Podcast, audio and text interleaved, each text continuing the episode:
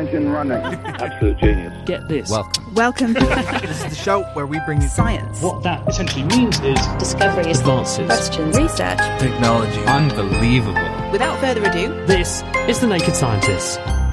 Hello, welcome to this week's Naked Scientists, the programme that brings you the latest breakthroughs in science, technology, and medicine. I'm Chris Smith, and our topic today is sure to gain a lot of traction with you, our listeners, and that's because we're going to talk about the state of our roads.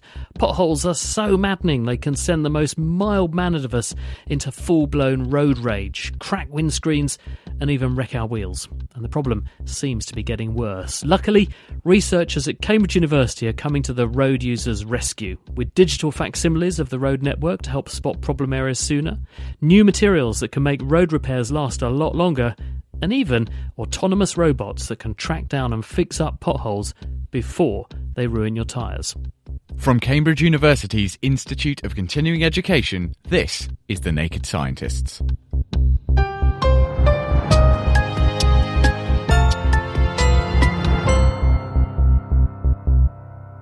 So, to begin this week, confident that they'd share our frustrations about the state of our roads, we put a call into the AA, the Automobile Association, who, among other things, campaign on behalf of road users. Naked scientist James Tytko spoke with their president, Edmund King. The scale of the pothole problem is absolutely massive. At the AA last year alone, we actually dealt with 632,000 pothole related incidents.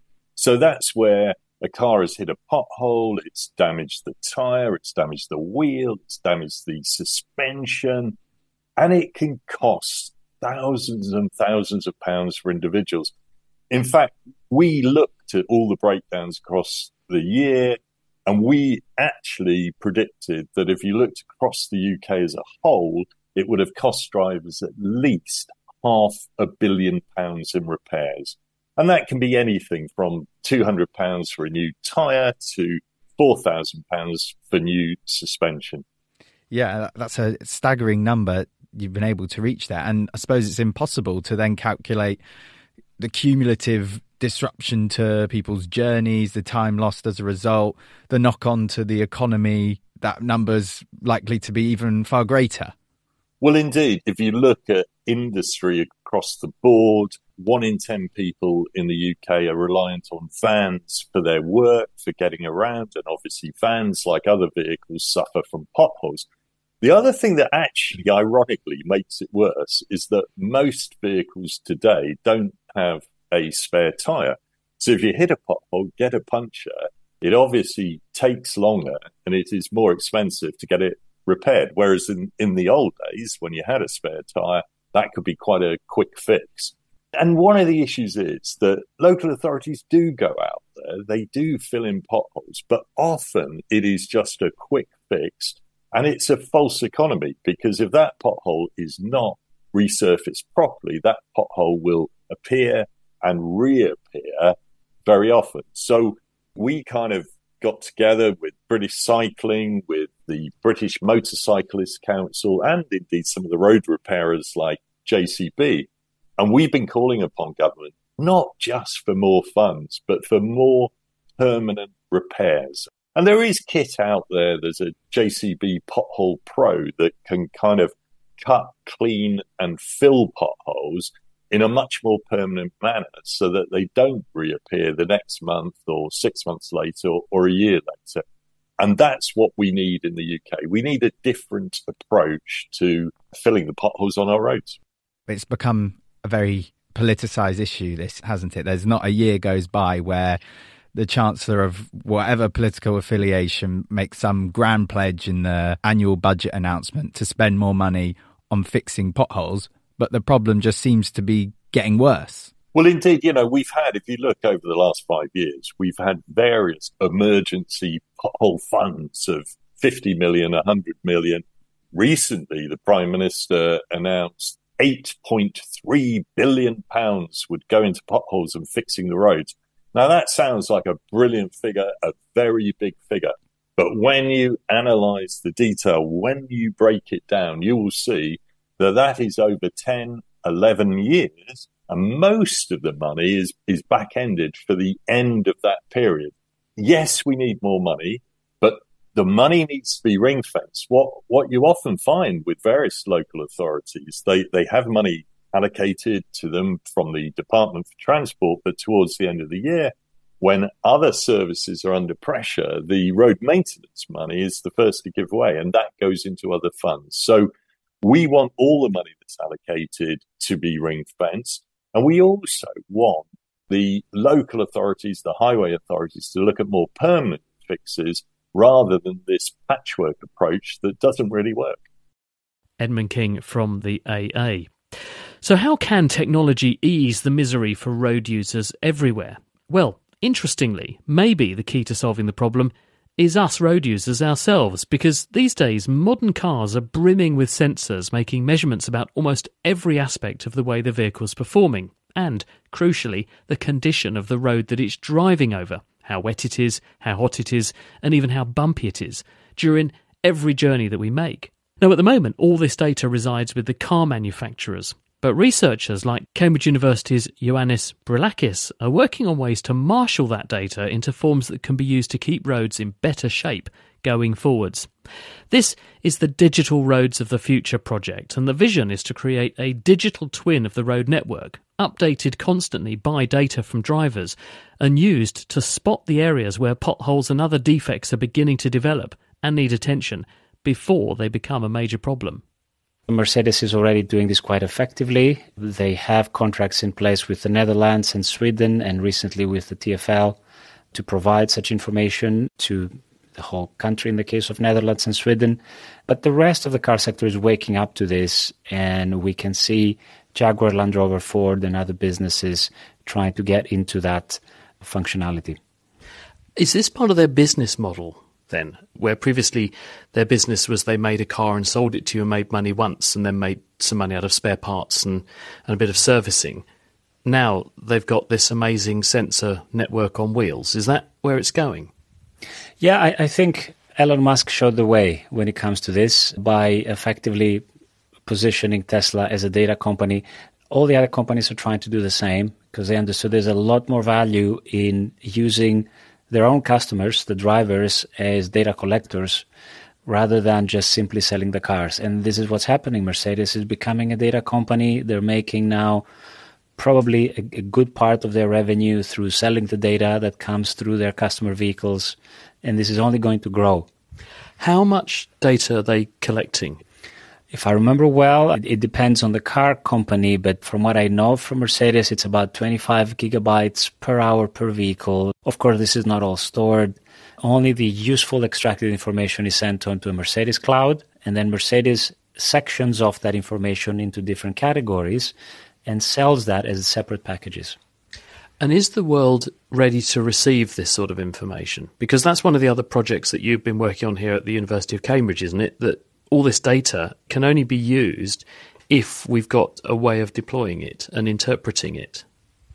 That's where we started uh, with the Digital Roads program. Going back to the example we've used, Mercedes, they are producing all this data, but our strategic road network, National Highways, is simply not able to receive it. And this is because of the growing gap between the technologies on cars and the car industry versus the technology on the infrastructure side. If we think about it, since the 1980s to today, cars have evolved from mechanical pieces to sensors on wheels, whereas infrastructure is still just as dumb as it used to be 40 years ago. Well, that doesn't fly, it doesn't work in the future. If we want to create modern infrastructure that's suitable for autonomous vehicles, we need to make the jump on the infrastructure side as well. Government can help by creating the kind of data set that can help all the car companies at the same time, digital twins. The biggest value of digital twins is forecasting and forensics, looking back in time and looking forward in time. As I'm driving my car, I want to anticipate, predict, understand what might happen in the next five seconds, 10 minutes as I drive ahead and so if the car is reporting to the cloud that the road is slippery and it is wet and it is nighttime, then the cloud can look at that information, run a simulation, and say that given this information, you need to slow down, otherwise, you have a very high chance for an accident. So, will your ultimate product be something that can marshal all of this data, put it into a format that then anyone can use in the way you've been describing? So, you're you're the sort of middleman here. I, I could be wrong, but if I recall correctly, uh, uh the data set that National Highways currently has has a value of well over 40 or 60 billion pounds.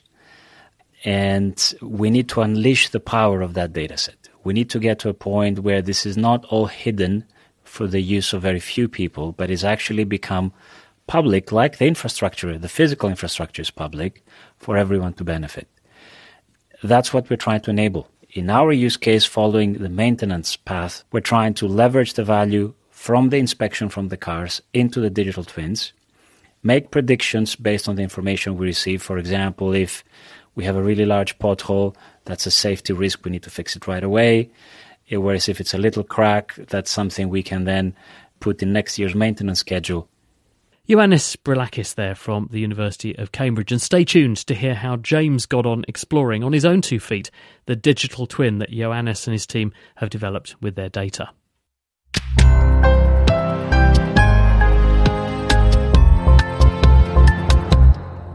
This is The Naked Scientists with me, Chris Smith, and today we're probing the problem of potholes. We've been hearing about the impressive data collecting capabilities of our cars and how they can build a good overall picture of where the potential potholes might form before they become car wrecking craters. But while better identifying damage to the roads will be a great help, it's pointless if we don't have the means to repair roads properly as well. And this is where our next guest and her team come in. Abir Al Tabbaa is based at the University of Cambridge's Engineering Department. She's trying to find ways to solve two sets of problems. The short term issue of how to repair potholes right now and in a way that lasts for a reasonable length of time by improving the materials we work with. And she's also got researchers working on ways to make surfaces more resilient in the future by embedding sensors into roads so they can self report on their status. And they're even looking at implanting radiators to keep road surfaces warm in winter so they don't crack in the first place. And that saves money on salt, grit, and repair materials. But what's the bugbear we're all worried about? A pothole is damage that is caused in asphalt pavements because it occurs when you get freezing and thawing, and normally water will get into the asphalt either through cracks or from the soil underneath that will expand. The asphalt will also expand. And then the next morning, when you get the thawing, it will move down or contract. And that repeated process will eventually make the crack form into a pothole. Normally, you see the pothole growing quickly because of traffic. And is that just because once you've broken down the integrity of the road surface, it's just weak and there's not so much binding things together? Yes, that's that's the problem with asphalt is the weak bonding between the, the aggregates. So the black stuff is basically bitumen, which comes from petroleum. And that's the binder, that's what's sticking it together. Correct. Is asphalt the majority of what we use? Correct. Most of our roads are asphalt pavements, particularly local roads. On the motorways, a number of these are concrete, but even at that national level, uh, I believe only 4% of the strategic road network is concrete. And are they equally susceptible to potholes, or is one worse than the other? Definitely one is worse than the other. Potholes only occur in asphalt pavements. Concrete is far more durable and resilient. Concrete is more, a lot more expensive, takes much longer to build, but mostly it is much noisier. Noise is a big problem on concrete roads. So our challenge at the moment then is that the vast majority of our road stock is made of asphalt, is susceptible to potholing, has got bad potholing, and therefore is in dire need of repair. Yes, that's correct. My name is Damien Palin. I'm a senior researcher here at Cambridge working with uh, Abir. We're looking at various strategies to enhance the performance of existing road materials on the road network. Abir told us that in asphalt there is a binder the tar, the bitumen that sticks everything together, and then stones, hard bits. What can you add then that makes that a better and more resilient road surface than what we have already? One of the kind of what you might call a low hanging fruit option is to add fibres. By adding fibres to the bitumen, you can improve its fatigue performance. When you say fibres, uh, do you think you mean things like threads of cotton, that kind of thing, that sort of scale? Indeed, could be. We're not using uh, natural fibres or, or cotton. We're looking more so at using maybe like glass fibres, steel fibres. By adding something like glass fibres, you are taking over tensile loads. You're restricting the movement of the bitumen and therefore creating a stronger material. We're seeing 20% improvement of compressive strength, and we're seeing a similar kind of level of improvement in terms of tensile strength. The thing that really bothers the people who have to repair roads, and critically the people who have to pay for people to repair roads, is the bottom line. Uh-huh. What does this add in terms of cost, and what do you recoup through not having to repair quite so often if this does what you think it's going to? Indeed. Well, this this is a kind of a very interesting question. So we're we're we're now kind of thinking about whole life performance. The repair material itself is a kind of a small cost. It's actually the closing of the road that's the big cost. And so some people project that it could be 10 times the cost to close the road in terms of economic value than not closing the road. So that's what we're really trying to save on is better repair material. Don't close the roads as much. Let's hope you're right. Well, one of the other things we can do more long term is to try to invest in ways that we can make roads better at telling us what's wrong with them in the first place and how they actually do go wrong so we know better how to fix them. And also make better materials that will last the distance in the first place. Hi, I'm uh, Sri Priya Rangaraju. I'm a senior researcher. I'm uh, looking at implementing different kind of sensors to understand what is really happening in terms of road infrastructure, longevity will help us to go for a longer duration without any intervention for repair and thus low carbon. So one of our key motivation is to implement different kind of sensors so we understand what is the threshold at which we need the intervention to happen. When you say sensors, do you literally mean we put electronic devices into the road surface and they're telling us what condition the road's in. It's a bit like me implanting a, a device into my body to tell me what my heart's doing. It is similar to that we have a different kind of sensors. One, we can embed it in the infrastructure, and some can be on the surface, they can be mounted later for monitoring. What sorts of information can the sensors give you and how do they actually work? What are they measuring? One is monitoring temperature, humidity, the freeze thaw kind of thing, and how much even water stagnates on the road surface. And then there are other kind of sensors which can monitor the stress development in the material. So whether the vehicular movement is causing some stress and what kind of vehicular movement is causing that kind of stress. That would tell you a lot about how a road surface is coping with all the different challenges we're throwing at it. What about the other aspiration that Abir and Damien have both mentioned, which is making people who have to repair roads a bit less busy, roads that can repair themselves? Because we can do that for concrete. We can make materials that will heal a crack in concrete. Can we do that for asphalt? There are a lot of research now ongoing for self-healing asphalt also one of the things we can do is we can have a um, heated ribbons. When it snows, what happens is the bitumen and the aggregate contracts, and because of that, there will be a crack formation. But when you have a heated ribbon in place, this contraction will not happen. It's almost immunizing a road against cracks and potholes, isn't it? Because if the road stays warmer, the mechanism of getting water in, ice formation, cracking, it doesn't happen in the first place. And the warmth presumably means the stuff stays more flexible. Yes, exactly. That is the mechanism what we are targeting at. Can we use the existing roads and make it last longer? That is the idea. So roads that repair themselves. That is quite a vision, isn't it? Thank you very much to Abir Al-Tabbaa there and her research team for walking me through their work.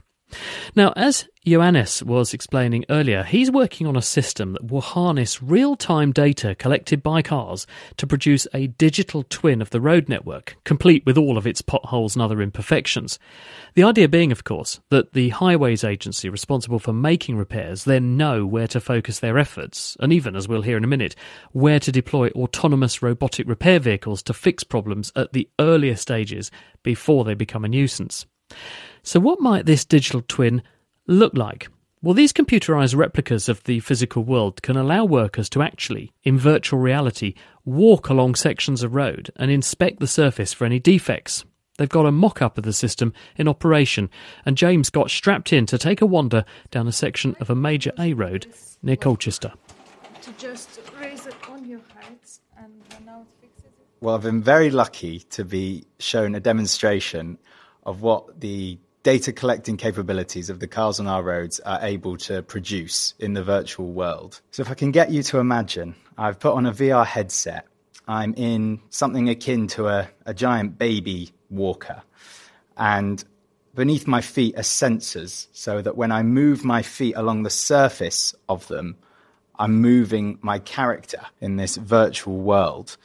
And the VR headset's giving me the capability of looking around, observing my surroundings. In this particular demonstration, I'm on a stretch of the A12 where there are a number of points of data interesting to national highways, I expect. There's information about a pothole that's formed in this part of the road. Road signs have been rendered in for me. And as I look around and explore this virtual reality, I'm starting to get to grips with what the the sensors on wheels, as they've been described to us, are actually able to give the companies for their repair purposes, etc. I can run around without getting run over as well. There's no cars on the road, which is a blessing, to be honest, because I don't think I'd survive long out here. Yeah, just snug. so, so the technology's back in the hands of the professionals. I'm glad to say. I'm a doctor, Lilia Potseluyko. I'm a research fellow, industrial research fellow in digital twins. So this is the dataset collected from A12 section of road. So what we're hoping to achieve in the future, traffic maintenance professionals would be able to get this data real time and be able to use it to predict what would happen next mm-hmm. and which section of road to prioritize for repair. The virtual reality section of the A12 we're wandering around in today, where's the data come from exactly to build this digital twin? So currently it's been collected by Korec, who is a contractor to national highways. So the idea will be that we'll be getting more data from the actual sensors on the cars that's being uploaded in vast quantities as we were hearing about earlier. Yes, from this data we could get the best use to create the most realistic virtual environment that we can. Mm-hmm. What we are planning to achieve is for software to be able to create a semantic segmentation of the data. So the traffic officers don't need to search for the defects themselves on the road. Software will be able to identify it for them. Lilia Potseluyko there from the University of Cambridge. Now, as we mentioned earlier, once we have a working digital twin for the highways, we can potentially deploy van sized autonomous repair vehicles, not dissimilar actually to the machines exploring Mars right now, to track down defects and then put them right. And hopefully without coning off too many lanes or too many sets of temporary traffic lights into the bargain. Richard Anvo is developing the pothole repairing robot, and he talked about the aspiration to me robotic platform to be able to fix roads automatically, fixing pothole or cracks. So we're looking at the scale of a van holding all the equipment from a robotic side, do the repair automatically. I suppose it must be similar to the sorts of problems that are being solved to explore Mars. We've got autonomous vehicles following instructions, but they're largely self directed, going and doing things to a surface, drilling, taking samples and so on, there must be many commonalities there. Yeah, I think uh, here the vehicle looks similar, but in the first place, you drive the vehicle to where you need to repair. So the digital twin tells to the robotic system, go to this area. There are some defects to be repaired, and from there we do the work automatically. Can clean the surface. You will be able to repatch the cracks, also fixing the pothole, and do the lane marking at the same time. Is anyone doing this anywhere else in the world yet? Do you have any kind of lead to follow, or are you pioneering this? A lot of research are going on, but from now, I think our system is unique because it comes with the digital twin at the same time, so it's not just the robotic uh, system only. If you can get this to work, what sort of a difference can this make? Yeah, it will make a huge difference because it will save a lot of money and time. This one will tell exactly what to fix and uh, where to fix. And how long, dare I ask, and don't say five to ten years because that's everyone says five to ten years. How long before we probably will see these things trundling down the road and repairing all the potholes? Tell me tomorrow. I think we can say soon. We're talking about in a couple of years, but yeah. So, so it's coming, but we're going to have to be patient. Yes, I think. Richard Anvo from the University of Cambridge. And it seems like the work that experts here are doing to fix our highways could come in very, very handy with reports of more pothole problems emerging in Glasgow and Cheltenham over the last few days. Fed up residents in Nottingham, meanwhile, have even organised a Love Your Potholes party to draw attention to them. It could be a very long and winding road for this story, couldn't it? How many more winters are we going to have to endure before those responsible for our roads are going to get on top of this issue? When will the long term science driven strategy that delivers roads resistant to the constant re emergence of the same potholes finally come into force? Well, hopefully, we've given you some reasons to be relatively optimistic about a world without potholes. But we are going to have to be patient. Let's hope, with spring signalling the end of the pothole season for 2024 here in the UK, it's not all blue sky thinking. That's it for this week. Do join us at the same time next week, though, when our focus is going to shift towards cybercrime, with a wave of cyber attacks on large organisations, including Cambridge University, where we work. We look at the different kinds of cybercrime, who are the most vulnerable targets, and what companies and individuals can do to keep themselves safe.